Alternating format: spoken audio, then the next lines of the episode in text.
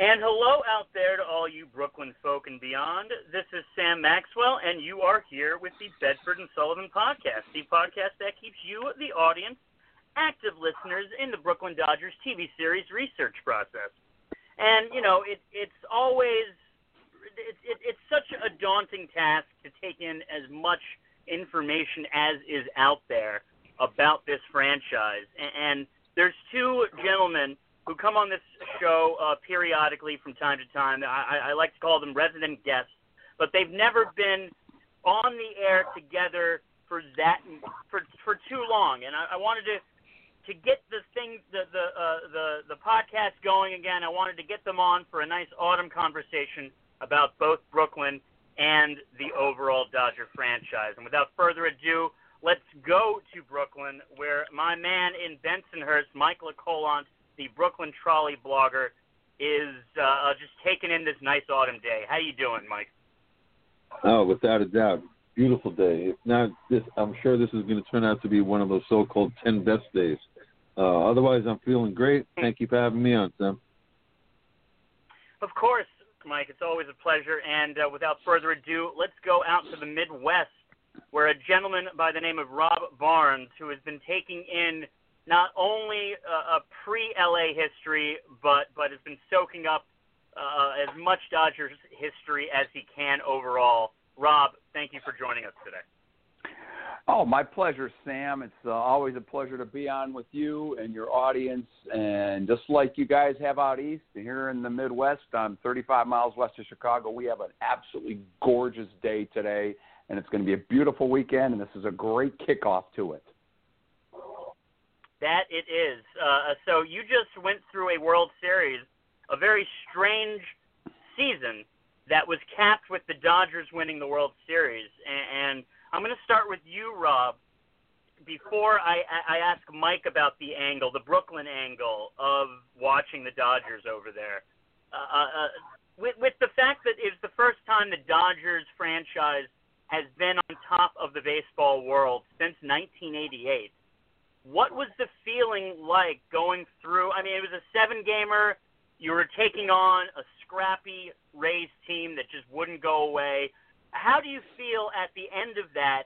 And how do you feel within the context of both COVID as well as Dodgers history?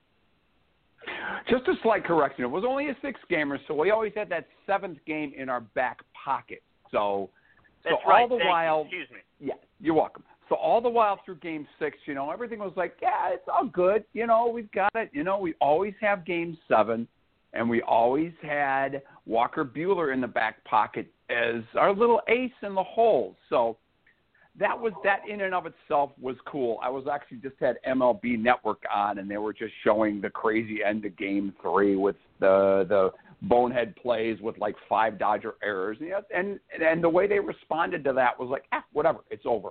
Let's get on with it. Let's do it. And as your and, and your reference to the the crazy season with COVID ball, yeah, it was all in all bizarre because playing in uh, the quote unquote neutral territory of Texas and finally having fans for the NLCS was you know kind of kind of bizarre having having watched 60 games with no fans in the stands you know you finally see fans in the stands and go oh my god they're going to get sick but you know, so but it was just fortunate to have baseball, fortunate to have a season where it didn't end on a loss, and just all good. I ordered uh, my Dodgers World Series champs championship swag the other day, so I'm just waiting for it to come in. It's all good.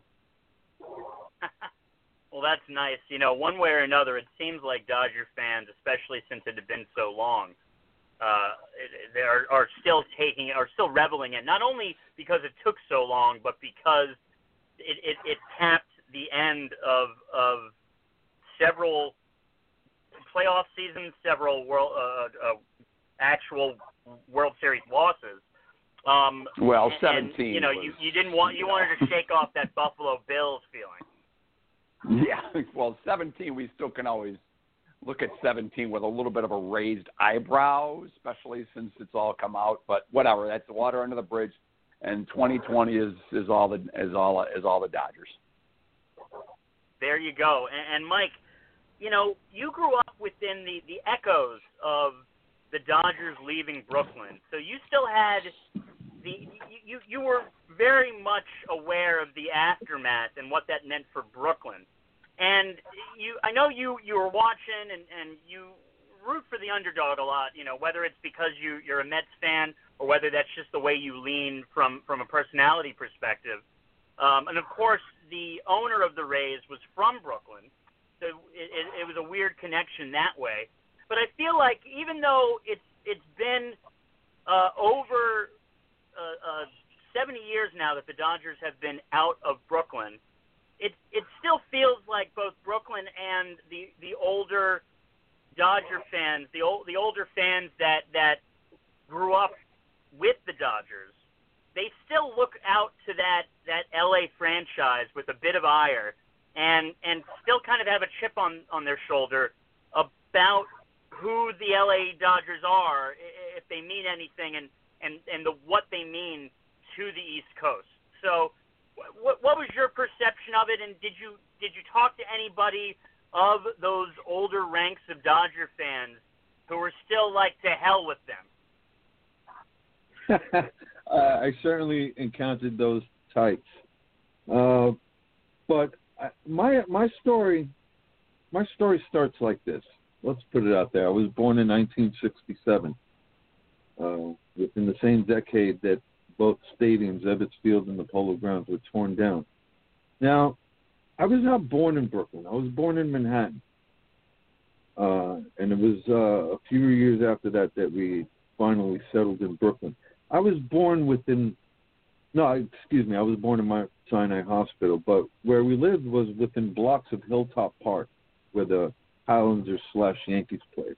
And obviously that puts me into very close proximity of where the Polo Grounds used to be. So here I am, born in '67. I just missed that. And uh, you know, once I'm settled in Brooklyn, uh, we we we moved into East Flatbush, and I lived on a dead end block abutting Holy Cross Cemetery, where Gil Hodges was laid to rest. Now, growing up, uh, I was getting an education about Willie Mays from my aunt, and we're talking, you know, early 70s when Willie Mays was in a Mets uniform.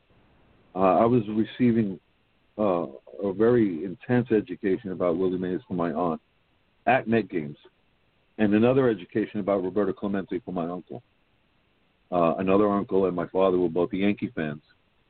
My mom and just about everyone on her side of the family were Met fans by this time.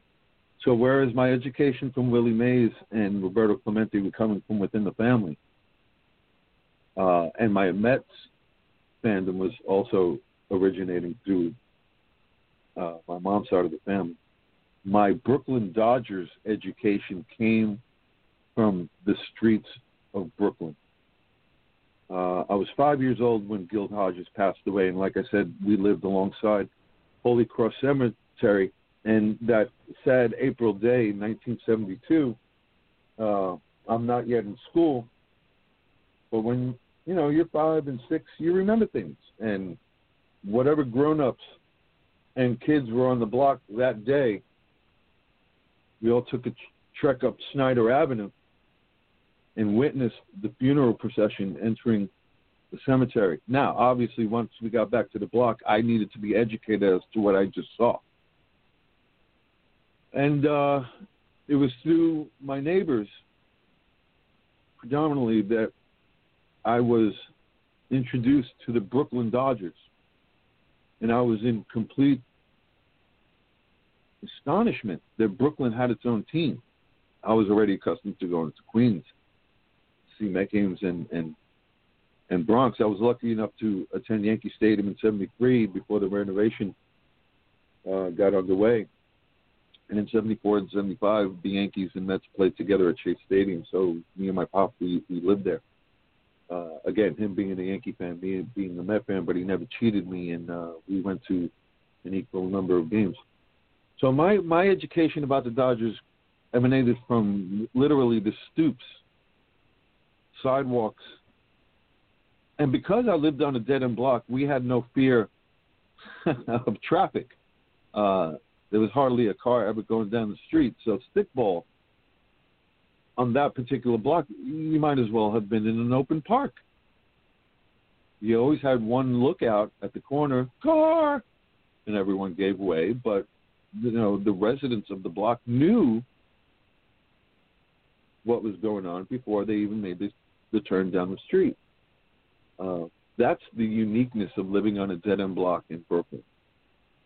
Uh, so, Sam, uh, to directly answer your question, my, my introduction my introduction of the Brooklyn Dodgers emanated from neighbors, friends on the streets and sidewalks and stoops of Brooklyn. Well, Rob, you know, I, remind me whether or not you've been able to hit some of these Dodgers landmarks in Brooklyn. You know, and, and if you could, in uh, uh, answering that, also just talk of your Brooklyn Dodgers education. Certainly. Okay. Uh, yes. Okay. Let's let's go first with the education. So I I've said this before, but I'll do give a brief uh, recap. But 1970, I was born in '62, so I'm a tick older than than you, Mike. Uh, 1970 or 69, actually, my dad was in the process of changing jobs. He was uh, getting uh, getting certified to be a stockbroker, and his class was Dodgers pitcher Bill Singer. He would, and my dad befriended him. They were about the same age, so every time the Dodgers would come to Wrigley, growing up outside Chicago, we get tickets, and I got to meet a whole bunch of them. Uh, I got to meet the whole infield: Garvey, Cey, uh, Don Sutton became a good friend. He got us tickets after Singer was traded. So so that's how I became a Dodger fan. So as as the Brooklyn side, uh, shortly after the Boys of Summer came out, I was at one of my good friends' house who had just actually moved to the to to the Chicago suburbs from New York. Was a copy of the Boys of Summer, and I started looking at it and go, wait a minute, that used to be in Brooklyn. So I started reading it, looking at it, and thinking, oh my gosh, this history thing is very cool. And that and I eventually read the book and through the course of aging and growing up and everything, I became a fan of the history of the Dodgers. My first trip to Brooklyn was in 1988. My wife and I were were newlyweds. Uh, one of the guys who was in our wedding was living in Brooklyn in a, in, in a lovely apartment. I can't remember what neighborhood. We spent Fourth of July weekend there. Didn't do much exploring around, and didn't get back uh, didn't get back to, to Brooklyn for a while. In the 2000s, we kept uh, we started making uh, almost annual trips to New York because New York City is, as you guys know, is freaking awesome. So we'd go to Manhattan, we'd go to Broadway shows, we'd go. I, w- I went. I came across to Brooklyn a bunch of times. Went to Coney Island one year. The next year came back and went to a Cyclones game. It was Carl Erskine bobblehead night whom I had met at the Dodgers fantasy camp. So I have pictures of Carl there. I've got his bobblehead from that day. So I have done a lot of just knocking around Brooklyn neighborhoods. And I think I've told you guys I cannot bring myself to go to the Ebbets Field Apartments, but next time I'm there, it is definitely on my list. well, I'll say that uh, luckily, and Mike can talk to this in terms of home plate, which is still rather hidden and not not there's no real direction towards it. But there used to be a bush in front of the apartments where it said 1962. This is the former site of Ebbets Field, and luckily that bush has been excavated. it no longer exists there. Um, and Rob, I'll, I'll keep going with you in this in, in, here in, with with this type of, of, of question what kind of echoes of the Brooklyn Dodgers, of what you've learned about Brooklyn, and, as well as the franchise, you know, with so many uh, uh, Brooklyn fans just really not appreciating from the Walter O'Malley perspective of what he did to them. Uh, what, how do you think it does the, the, the Dodgers franchise currently carries on that Brooklyn legacy? I think uh, a lot of people. I mean, being a, a fan of the LA Dodgers, it's it's very apparent how they honor their Brooklyn legacy, their Brooklyn traditions. I mean, the, the new Jackie Robinson statue outside of uh, uh, up top of Dodger Stadium. Uh, you look at a Dodger game on TV when fans are allowed. Obviously, 2020 not notwithstanding, you see a lot of Brooklyn B hats in the stands all over the place, uh, all around the stadium. I haven't been, I've only I haven't been to the stadium in a while, but uh, in fact, it's been since 2005. My only trip there, sadly. Uh, there is still uh, murals and heritage, and you look. I've seen uh, uh, video shoots of the press box. You know, when Vin Scully was still there. All the heritage, all the retired number jerseys are there. All of the Gold Gloves, all of everything. So, I mean, LA takes their Brooklyn heritage very seriously. They're very proud of it. They're very proud of. And uh, are they bashful of the move? Are they sad of the move? Uh, you know, I don't think so because in hindsight, the move is still the most successful move in the history of sports. Unfortunately, somebody had to lose in this battle, and it was Brooklyn. But as you know, we can get into it. There was a lot of circumstances around what, what caused it that way to happen as somebody who grew up a Mets fan in the shadows of Brooklyn, looking at that Dodgers franchise, uh, what is your perception of of the the legacy? And and you know when he was talking about, he mentioned just now Vin Scully. I feel that was the the biggest connection we had for for a very long time. Uh, uh, that that really, you know, bridged the gap between the the generations. Indeed. Uh, I'm going to go couple of different places here. First, I want to revisit the book Boys of Summer. Rob, you nailed it. Uh, because once my education commenced, I can nail it to the year. It was 1978 when the Yankees were playing the Dodgers in the World Series, and I was over a friend's house, and there, there it was on the table, the Boys of Summer, and asked if I could borrow it, and he lent it to me, and I read it. Uh, amazed. So you know, the education continued. Now, Sam, you you get into that uh, blind rage that a Brooklynite might have for the Dodgers. You might say I might have been one of them. Uh, 75, 76. Back then, when you bought a soda at Shea Stadium, they came in, you know, the paper slash waxed cups. And uh, when you finished, we would, me and friends that my father, you know, would take us, uh, we pop out the bottom of the cup and use it as a little megaphone.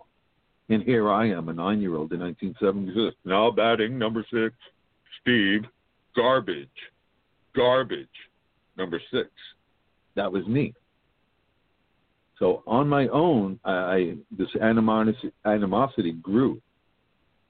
Now that being said, that kid started growing up, and in 1988, we all know the Mets faced the Dodgers in the playoffs.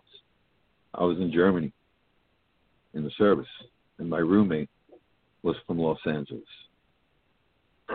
wow. Talk about fate bringing two people together. I still love him like a brother to this day. And through my experience in the military, I met a lot. There's, a, an exponential number of people in the military from California. I can't explain that, but uh, as Rob says, and, and I can attest to this, they do very well. They're much appreciative of where this team originated from. Uh, I give LA Dodger fans much kudos when it comes to that. Uh, and through interacting with other residents of LA slash Dodger fans, I've come to learn this and understand it and appreciate that about them. And, you know, as an adult, I, I, I will admit that I feel a little bit of a, a kindred spirit amongst them. We have a commonality with this team, where it originated from and where it exists today. And I'm very happy with that. I'm very happy with having, you know, these ghosts of Flatbush being my second favorite team. Uh, but when I suspend reality, they are my favorite team. Uh, so, produced to LA fans. And, you know, as far as the move, you have to you have to take into consideration the context of America. It was still growing, expansion, but you also have to take it into the con- context of New York City, insofar as the city was built on a series of islands, and there is no expansion. There's only upward construction. So it's a constant battle for space. And when you're first, ultimately, in the recycling process, you're one of the first to go.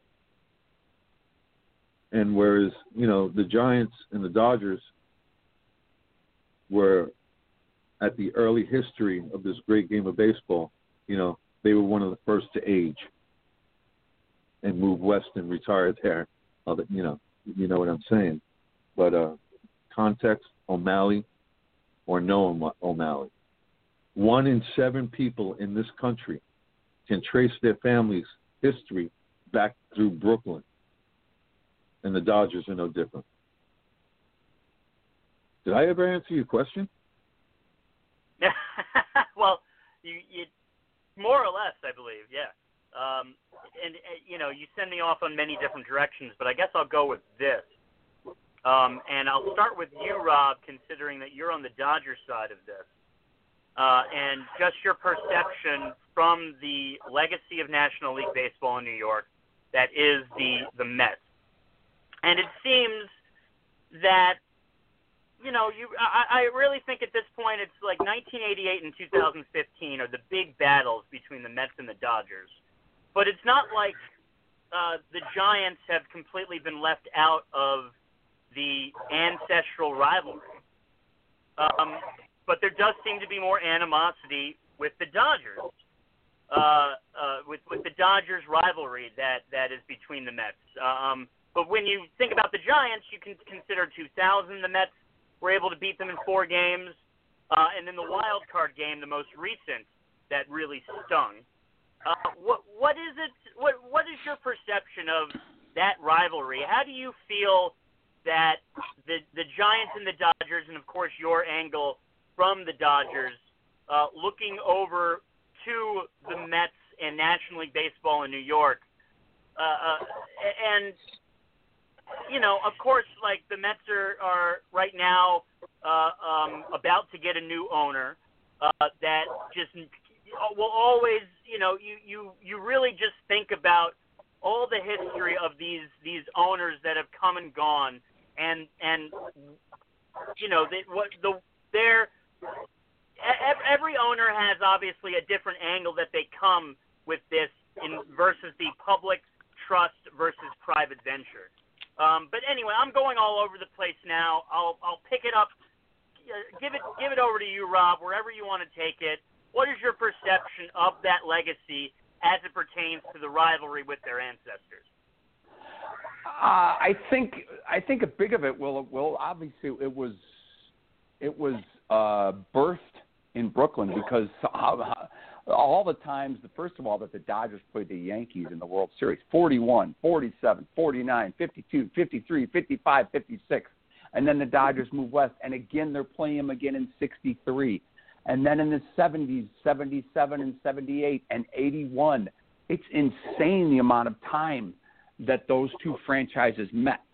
So maybe after they left, the the the people of New York and slash the Mets who were rebirthed after the. Obviously, we know that after the Giants and, Dodgers left. They're seeing this happen. They're seeing it uh, happen again, and the tinge of jealousy comes in everything, and and it just becomes it just kind of percolates and builds on itself. But the thing that I wrote down while you were talking about that, Sam, is I wrote down the word stability. And because you talked about the Mets and ownership and things and changeover and getting a new owner and everything, and I come down to the word stability. The fact that the Dodgers had the O'Malley family owned them from 1950 till 19. Oh, Peter finally sold them in 1991 or 92.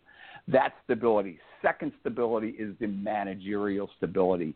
First, you had Walter Alston from 1954 until he retired with 10 games to play in the 1976 season, and Tommy Lasorda, another Brooklyn tie in, took over and he was there until 96. The fact that they had that stability on them for all those years made it so easy for them to continually to be a successful franchise. And once the Dodgers were sold to the to Murdoch and Fox, that's when all the, the chaos started. That's when they went down. So and and and with the Mets, you know, I'm obviously not as well versed as you two gentlemen are. It seems to me like they're always just trying to rebuild. They're rebuilding and rebuilding, and rebuilding. Am I right? Uh, yeah, that is that is for sure. And and Mike, I'll loop it around to you regarding the rivalry between the Giants uh, and the Dodgers and the Mets. Not, not the Giants and Dodgers rivalry. Anyway, that was poor wording of it. But you know where I'm talking about. Continue where I left off, Mike. It's another complicated matter. We're talking about Manhattan versus Brooklyn. Manhattan, an international city, constant churn. It's easy to get lost in the hustle and bustle of Manhattan. Whereas Brooklyn, we know they called it the bedroom of Manhattan, the borough of churches. Uh, the game was on every radio in every household, every store. We know, we know the anecdotes. You couldn't, you know, go two consecutive blocks without hearing the game. And we know about the attachment of fans with the team and the live and live or die relationship they had. And it was a symbiotic relationship. You know, and so the the connection with the citizenry and, and their team, uh, we're talking about fan bases worlds apart. And so is and so far as the relationship between Manhattan and Brooklyn. Uh, and, and that's why I think you know, the legacy of the New York Giants and that fan base, and put all that in quotes, kind of faded away in a manner of speaking, and that of Dodgers did not. It, it was it was a matter of borough pride, and and we know Larry MacPhail pointed that out. Sam, he's like, look, there's two teams in this town that have New York across their chest. We have Brooklyn, and that's all we got we're confined to the borders of this borough. So, you know, there was a, a uniqueness there uh, that the Giants and even the Yankees didn't have with their teams. So I think that plays in, into what exists today. But they've done a great job of transporting the rivalry out west. I mean, the San Francisco LA rivalry is intense as any in baseball. Uh, so I guess that's where we are. You know, somehow the Brooklyn Dodgers have been more romanticized, and the Giants less so. Uh, but not to this New Yorker. Not to hmm. this New Yorker. You know. So, in your perception, do you think, like, like, uh, you know, I do believe that the Met fans have looked at the the Giants as like scrappy and and and they get on your nerves, of course. Even when they're bad, uh, they typically the Mets and the Giants have some pretty uh, strong battles. Uh, but would you say though between the two ancestors, it does seem there's more animosity, and I think Mike Scioscia and Orel Hershiser in 1988 really is what pushes that over the top, especially because that was considered the Mets building a dynasty that never came to fruition. You you agree though that it seems the Dodgers are the more hated of the ancestral rivalry. Without a doubt, without a doubt, and you know in the '70s I, I turned 13 in 1980, so in the '70s, uh, yeah, without a doubt, uh, all animosities were taking taken out on the Dodgers. Less, much, much less so w- with the Giants. Uh, hardly, if, if ever. If anything, uh, maybe by my uncle or something like that. But it, it was rare to see a Shea Stadium, and I was there for both. And, and the intensity most definitely lean towards the Mets Dodgers games. Uh, me included, like I said, now batting Steve Garbage. Garbage, number six.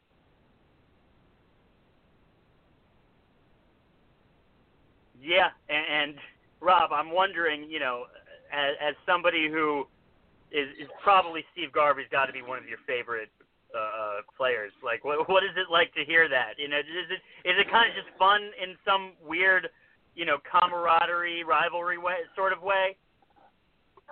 Of course it is, and and, and you know, I'm sure you guys know, he was uh, Brooklyn Dodgers bat boy back in the days in Vero Beach, right. back in the '50s. Right. There, he wrote a book. I'm, I'm going to my bookshelf. I think it's in the basement. Whatever. He wrote a book, and it's a fabulous book. And you know, Steve Garvey, he had his problems and with with with the media and everything because he was this perfect, you know, clean cut American, supposed to be the American hero, and he wasn't the American hero and all that stuff. But you know, you know, it's all it's all in fun. It's all good. Reggie Jackson said they don't boo nobodies.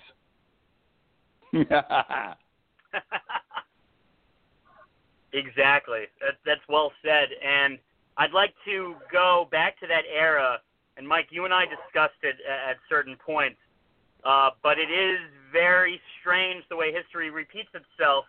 And I, I think 1981 was a more thorough season than this 2020. But it is so uh, strange the fact that the Dodgers in another shortened season are the world champions. If you want to take it from there. Yeah, sometimes you know certain hashtags get attached to you and you can't shake them. Seems like this is the Dodgers. Uh, 1981, a compromise season, a strike in the middle of uh, of the in the middle of the campaign, and they broke it up into two halves. And uh, yeah, the Dodgers ultimately won the World Series and got their revenge over the over the Yankees. You know, from uh, 77, 78. So good for them. Above all else, I'm a baseball fan. You know, and, and the story trumps everything as far as I'm concerned. So it was a good win for them. Uh, I didn't begrudge them in 1981 for winning in a compromise season, and I certainly don't begrudge them now for winning in this 2020 compromise season. It, it was it was strange and different and uncommon for all teams and everyone involved. So it was an even playing field, uh, and ultimately the best team won. They had been knocking on the door for quite a long time and they finally broke through. Uh, so congratulations to them. Uh, you might say they found a an acceptable blend of analytics and traditional baseball, more so than the Rays, who, you know, leaned heavily in one direction, uh, amongst a couple of other teams. I, you know, applying analytics is still an ongoing uh, science. I don't think anyone has mastered it yet. And before they get to that point, they might realize that it's counterproductive. They might need to uh, rethink things. But two compromise season, I don't begrudge them. Funny, uh, but it also shows how life works in cycles. And we've always said, Sam, uh, the old adage is that you know life mimics baseball and baseball mimics life and if you live long enough you know you see certain cycles take place and recur. Uh, and you also live long enough to see things that you never saw you never thought you'd see before. Well since we're talking about 1981 rob other than your thoughts on the poetry of it all we can use this opportunity to mention tommy lasorda who is the generational bridge, uh, having made his major league debut August 5th, 1954, with the Brooklyn Dodgers. Uh, what what are your thoughts on the connection of 1981 to now, as well as if you want to go into Lasorda's legacy? Okay, well, well, as Mike was talking about 81 and everything, and my brain's going, okay, here's what also happened in 1981, which also happened in 2020. In 1981, they added for the first time the divisional round. So the Dodgers mm-hmm. had to win the divisional series, they had to win the LCS, and then they had to win the World Series. And that format did not come back into play until the wild card era, right? Am I right? In, yeah, in the in the 90s. And also this year, the Dodgers had to go through another round of playoffs. The because remember they had the two wild cards, so the Dodgers had to have 13 wins this year, which is the most wins ever required by any team in postseason history. So as as Mike pointed out, you know that yes they were the best team. The cream rises to the crop. They had to win. They had to win the three the the additional series.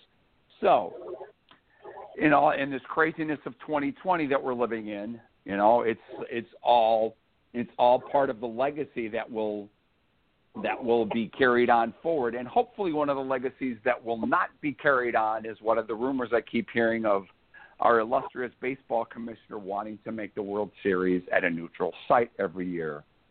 okay, okay. Now on to Tommy yeah. Lasorda. Okay, Tom, yeah.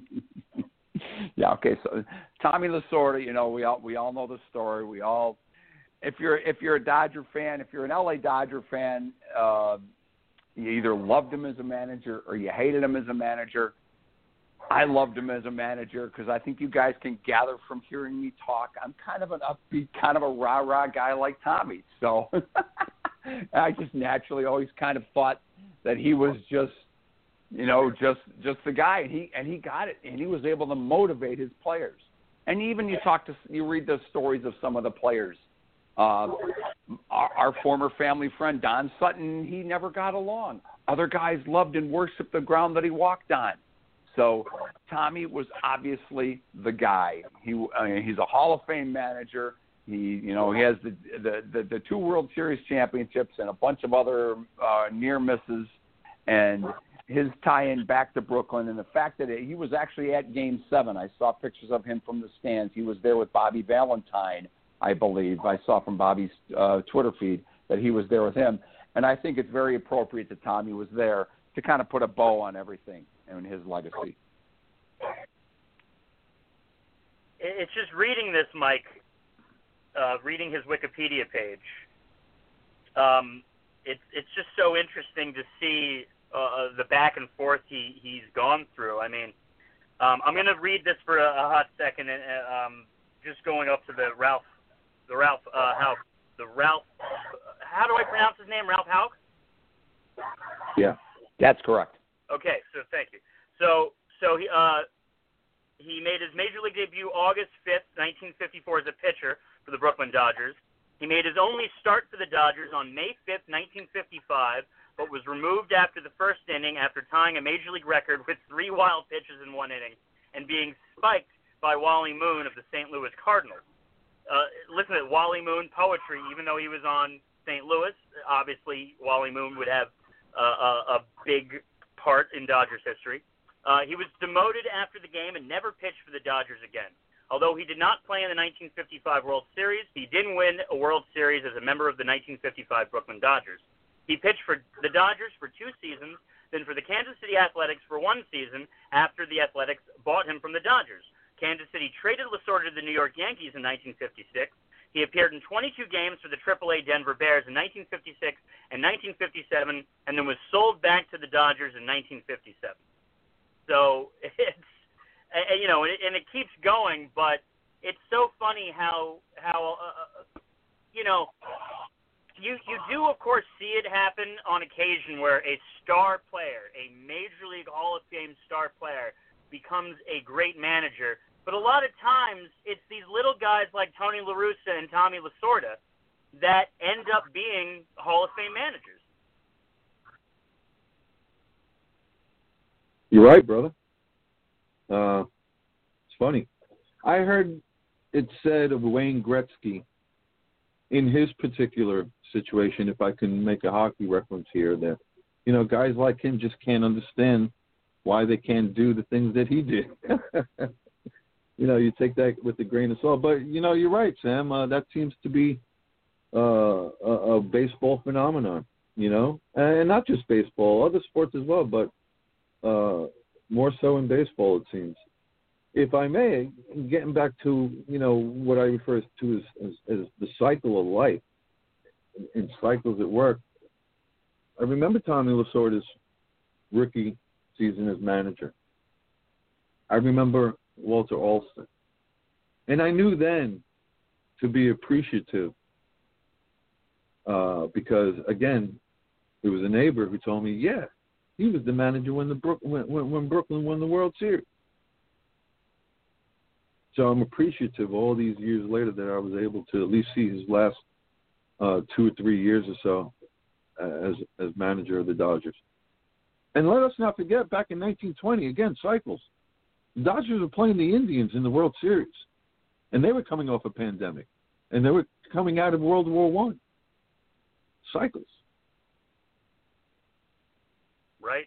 Exactly. And and to wrap up, uh, Lasorda uh, just wanted to throw it out there. His final game was a 4-3 victory over the Houston Astros at Dodger Stadium on June 23rd, 1996. And uh, considering, and it's funny that I'm going on such a, a, a Tommy Lasorda tangent, Rob, but you can't think of Tommy Lasorda without thinking of him.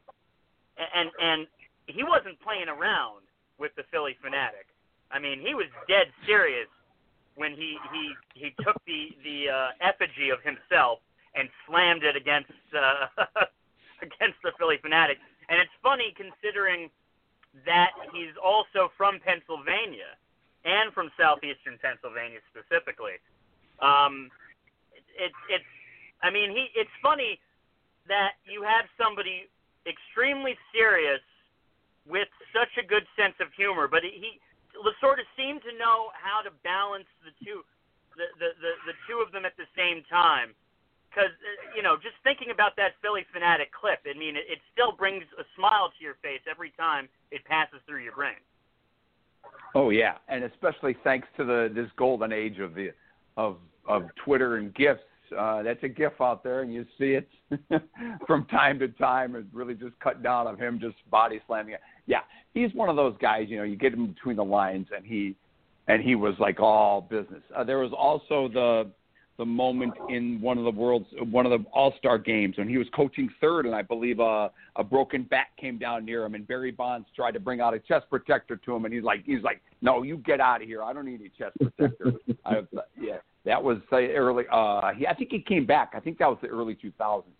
But then there's also other times right. too you look back to the '81 team with with with all the jokesters of Rick Monday and the recently passed Jay Johnstone, and and they're all just yucking around in the dugout. There's some great uh, film footage of that, and Rick Monday still tells stories of that, uh, of them just just just just trying to get Tommy and stuff. And so you know, obviously, exactly, he was business when he needed to be business, but he could have a great time when he wanted to have a great time. Sam, there's also another clip. I'm sure. sure Go ahead, yeah. I'm sure you guys heard it. There's another clip. Again, it was the Dodgers versus the Yankees in the World Series, and Reggie Jackson had homered against them. And after the game, in the post-game presser, one of the reporters asked him, you know, how does that make you feel? And he went completely off, dropping carpet bombing f bombs all over the room. Uh, I think it's a classic clip. But behind the scenes, and, and can you know, I can I also can I also like wasn't the specific question was like do you just taking the moment like even though even though like it was something like that right guys like like it had something like like how how does it make you feel to be part of such a historic yeah. event like it it was framed that way. make you feel? That was an epic rant. so I we're gonna we're gonna make it a, a shorter episode than usual and, and so I'm going to to first uh, uh, go to Rob for any outstanding uh, uh, things that we may want to talk about before the last word. Uh, I'll start with you, Rob. Go ahead. Okay, outstanding things uh, in, in our our quest of where we're going today. Well, you you uh, the legacy of New York baseball, the legacy of what, when the teams left, how they have treated their their roots, uh, one thing I failed to mention is what I've heard in passing. I haven't necessarily witnessed it up hand. I, from what I've read throughout my readings, is I feel the San Francisco Giants do not honor their legacy and their roots as much as the New York Giants. That's just a little thing I've had in passing. I've yet I've been by AT&T Pac Bell, insert name team her name uh, Park here. I've been I haven't been there. I've been every time I've been to San Francisco, they've never been in town. So what are your guys' thoughts on that? Are the do the Giants honor their legacy as, as well as the as the Dodgers? I would say yes in just the connection to the New York Giants Preservation Society, the communication that Okay. the Giants have had with with that them. Uh, the the fact that there still seems to be, and we always say it's Willie Mays, the connection of Willie Mays, that kept a lot of fans over here, and the Giants uh, all three times brought the the trophy to New York for those fans that are that still exist. I did here. not know that. Uh, and, and mind you, there there is uh, specifically a season ticket holder type club that directly honors the New York roots. The entire place is just called, it's called the Gotham Club, and it's filled Okay. with with Giants New York legacy. Um, so I would say yes, and, and you know I think that it could certainly be argued better in some fashion than the Dodgers. They, they would. I, I'd- love to get Gary Gary Mintz on here to talk about this, and we'll have to. Uh, uh, we'll, we'll. I think that'll a rivalry episode. I don't know whether the last time, if at all, we've had both yourself, like, like a, a, function of the Dodgers uh, through yourself, as well as Gary, who is both the New York Giants and San Francisco Giants Mhm. fan from Long Island. So, uh, Mike, you know, t- take it away in terms of your perception of it.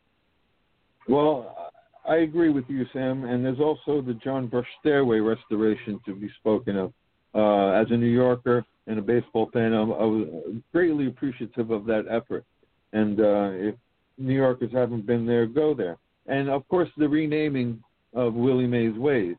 You know, so those were small efforts, but uh, I think important efforts. Uh, so yeah, there, there's an effort on the on the present day Giants uh, to keep that legacy going, and I, I I'm appreciative of their interactions. I think had uh,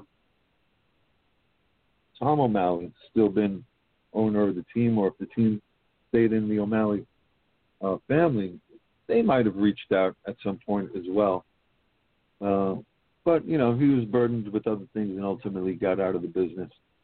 So I don't begrudge them, but it would be nice if, if the Dodgers, under this new ownership, uh, you know, would make a small token effort and revisit their their once former, you know, neighborhood and and make a small gesture. That would be nice. But the Dodgers, uh, uh, excuse me, the Giants, uh, you know, the the stairway is to me significant in and of itself. Uh, but within the city, I would like to see more, uh, more attachment and more acknowledgement and and celebration of this city's National League legacy. And it doesn't have to be limited to the Dodgers and Giants. I mean, they can certainly go back into earlier baseball, 1860s, 70s, 80s, for that matter. It's a great point, and I know that you yourself uh, are a big proponent uh, of being active uh, yourself with with sharing that history all around town and all around the region, for that matter. Um, so, Mike, I'll, I'll pass it over to you. Ask you the same question. Any outstanding items that we need to visit before we go? You said visit. You just triggered something. You know, Sam, I'm not a self promoter, but for the benefit of Dodger fans out there, LA or Brooklyn, of course, my blog is conveniently tailored after the Brooklyn Trolley Dodgers. I'm the Brooklyn Trolley blogger. And every so often I perform what I call Superba archaeology. Uh, you know, just visit, type in the label Brooklyn Dodgers, and if there's something Brooklyn Dodgers that exists today, a mural, sign, you know, uh, a location, uh, city park, if it exists, I, I'm trying to locate them. And I got about four or five entries. Uh, some you're aware of. I think some you'll be surprised about. I know, Sam, I surprised you with one.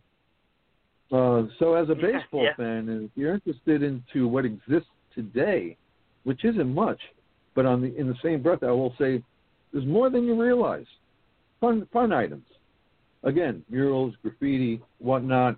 The new home plate at Ebbets Field, formerly Ebbets Field, I should say. Uh, so a lot of nice touches, and, and of course, across the street you have Jackie Robinson Playground, uh, the mural at the public school. There was the original mural, and there's the repainted mural. You know, so there's changes like that, and I try to document them whenever I can because you never know when they're going to disappear, especially murals. Uh, but in two post offices, there's two very nicely done murals and things of that nature. So again, just for the benefit of Dodger fans, I'm not a self promoter, but uh, if you want to see what still exists out there, it, it's kind of fun. Appreciate it, and I'm sure there's a lot of people out there, especially some of those Dodger fans that do want to visit the roots, but can certainly cannot right now um, because of travel and and uh, you know within COVID. Um, but hopefully, we're going to have a, a uh, free and easy summer uh, both on the baseball front and when it comes to COVID. And uh, all you Dodger fans out there, or just baseball fans in general, can get back out on the road and get your your baseball road trips uh, going. And I'll, I'll before one more thing before the final word, and, and this is just uh, tongue-in-cheek jest. Um, Mike, do you think there'll ever be a sports franchise called the Bloggers? Negative. the bloggers. No, I can't can't see that, man. That certainly would be very, very. I mean, you know, they they, you know, you think about like the Packers, the Dodgers. These are these are names that are very unique to the regions they come from, and yeah. are very, very are, so. are also very um, at this point, nobody even like it's everybody nobody second guesses them, but they are names that live in an anachronistic world that were very of their time. Uh, so when considering, you know, like like we're we're all considering that that these are institutions at this point, but there could always be a expansion team. There could always be a, a, a team that moves and wants to rename. And so you never know what kind of modern vernacular may be the nickname of the next great sports franchise. What do you think, Rob? The bloggers? That's you know what? In the way this world is going, you know what? I wouldn't be surprised in 10, 15 years. The Brooklyn Trolley Bloggers. They blog only on trolleys. It's good. Anyway, gentlemen, um, I, I greatly appreciate you joining me today. Uh, Rob, thank you for, for being able to call in all the way out from uh, Illinois, and I will go it. Uh, I'll throw it over to you for your last word. Okay. Well, first of all, thank you, Sam. Pleasure to meet you, Mike, and finally get some deep, in-depth talk. It was a pleasure. And thanks again, Sam. It's always a pleasure and honor to be involved with you and uh, this excellent project you're in the midst of. And I always look forward to seeing how it is progressing two things. Uh, one thing I'll leave you with, and you guys have heard me talk before about how about my Dodgers library. The book I am, I and I'm rereading them now. You know, I've been through them. I haven't read them in like five, six, seven years. I pull them out, read again. I'm currently reading The Dodgers Move West by Neil Sullivan. It's a very, very um, middle of the road discussion of the move, why it happened it takes no sides. It's done by a PhD, uh, I believe he's from Harvard, and it was part of his PhD project, I believe. Is an excellent book. It came out in the 80s. I cannot I, I cannot recommend it enough. And then I just pulled another one out of the book while we were talking about the history and and everything. I pulled another one out of my bookshelf, and I highly recommend this one too. It's called The Man Who Brought the Dodgers Back to Brooklyn. It's a novel. Obviously, it's fiction by David Ritz. Came out in 1981. I had to do a little research about it, but it is a lovely story about a guy who makes a ton of money and buys the franchise and moves it back, and it is just an incredible read, and I think both of you gentlemen would love it. Look for it. You can find it in used bookstores. And once again, thanks, guys. It's been my pleasure. Thank you, Rob. I have heard of the book before. I have not been able to read it, so I'll have to check it out sometime. Mike, thank you as always, and uh, you know, by all means, shameless plug, last word, all of the above. Go ahead. Well, Rob, likewise. Pleasure speaking with you today. Uh, hope to do it again real soon. Sam, thank you as well for having me on today. Uh, last word, you know, baseball. Such a great game. I, I love reminiscing about baseball in Brooklyn and Brooklyn and baseball. Uh, so you know, I'm always excited to do that. You can count me in anytime. Otherwise, you know, congratulations to the Los Angeles Dodgers and to all my friends in California. Uh, that's it. Baseball is a wonderful game. Baseball is a wonderful game, and uh, considering the situation we're currently in, I will make my last word America. Um, you know, I don't think everybody wants to uh, scream that that America is forgetting about baseball, but I, I don't believe that to be the case. Um, and no matter what side of the political spectrum you are, we always seem to come together and agree uh, that the Wilpons shouldn't be uh, uh, owning the Mets anymore, or that uh, Bartolo Colon or Orel Hershiser or who you know put put whatever name you want at the top. They should have thrown a curveball instead of a fastball in a certain situation, or this manager should have started. Uh, uh, Tom, you know, should have should have saved Tom Seaver for Game Seven instead of pitching uh, George Stone in that game because Tom Seaver doesn't uh, does not pitch well on three days rest. There's always something that we can agree on as a country and and bring together uh, through the non-discourse that does sometimes seem to be a part of our modern conversation of the issue. Um, so one way or another, figure out how to find common ground.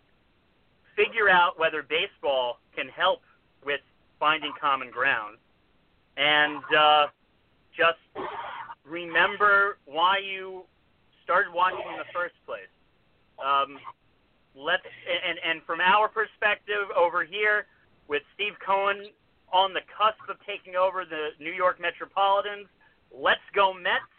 Let's go National League Legacy of New York.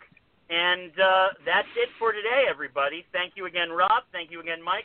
And thank you, of course, to all the listeners out there for tuning in today. Catch us next time. Take care.